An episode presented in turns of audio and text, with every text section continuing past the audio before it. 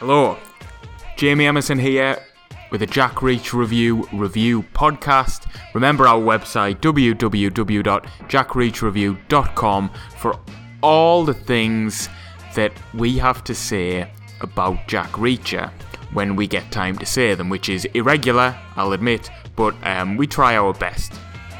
A big thank you to Paul Ramshaw who keeps the show moving over there. Um, couldn't do it without them. If I was put in charge with making a website, it would not exist. It would be like a Word document, um, possibly a Publisher document. I'm getting pretty good at Microsoft Publisher these days, but yeah, I mean, I don't know how. I would just email it to you, I suppose. So much better that we have a proper website run by someone who knows what he's doing. www.jackreachreview.com. Today, I'm reviewing Echo Burning. Echo Burning is a classy book. It's a classy thriller. It's the fifth book in the series, 2001, and this was pretty pivotal for Lee Child. This was him tipping over into being a smash hit author. The Reacher books, the momentum had been building, they'd been well received, but they were building up and up and up, and this was kicking off into the big leagues. And it's worthy of that position. It's a cracker. It has like three things going for it. Firstly, an incredibly evocative description of Texas in the bacon hot summer. That's bacon like B A K I N G, baking, not bacon like from pork. Uh, the very, very, very hot summer. And it captures that really well. Everything about this book is hot and sweaty. It's great. I mean, it's the opposite of um, the Reacher book 61 Hours, where everything is frozen cold. This is the opposite. This is roasting.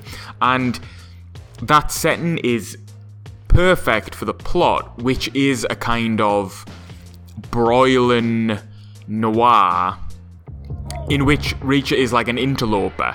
And that's the second big strength of this book is that the, the characters and the story that's constructed for them, they feel like people who exist whether or not Reacher's there. They don't exist just for a Jack Reacher story. They could have their own sprawl and drama whether or not Reacher rolled into it or not. Um, Reacher is very much an interloper, and by chance he meets somebody called Carmen Greer, who is uh, Mexican American in Texas, and she says to Reacher, My husband's in jail, he's coming out of jail, and I want you to kill him. And Reacher is not just like, yeah, alright then, yeah, I'll do that, whatever. Yeah, I'll just kill him but he agrees to he agrees to come to where she lives. It's a ranch. And meet the husband and then decide what he's going to do. Obviously his interest piqued you know they, who wouldn't be interested in the idea of someone who's waiting for the husband to come out of prison and would prefer that he didn't come back at all. And when Reacher gets there you have almost like he's undercover. He's, he's certainly undercover as far as the husband, a guy called Sloop, is concerned, um, because he's he's there as a wrangler. He's there as like a farmhand, and that is another big strength of the book is the fact that Reacher is a fish out of water. He is not an agricultural kind of guy. He's not grown up on farms, and there is a hilarious scene in which he's trying to saddle a horse and he can't do it. And it's really fun to see Reacher, a character like Reacher, being so inept at something. It's it it's just it tickles you. Um, because most of the time he's so competent, it's fun to see him being nigh on useless. This book really is.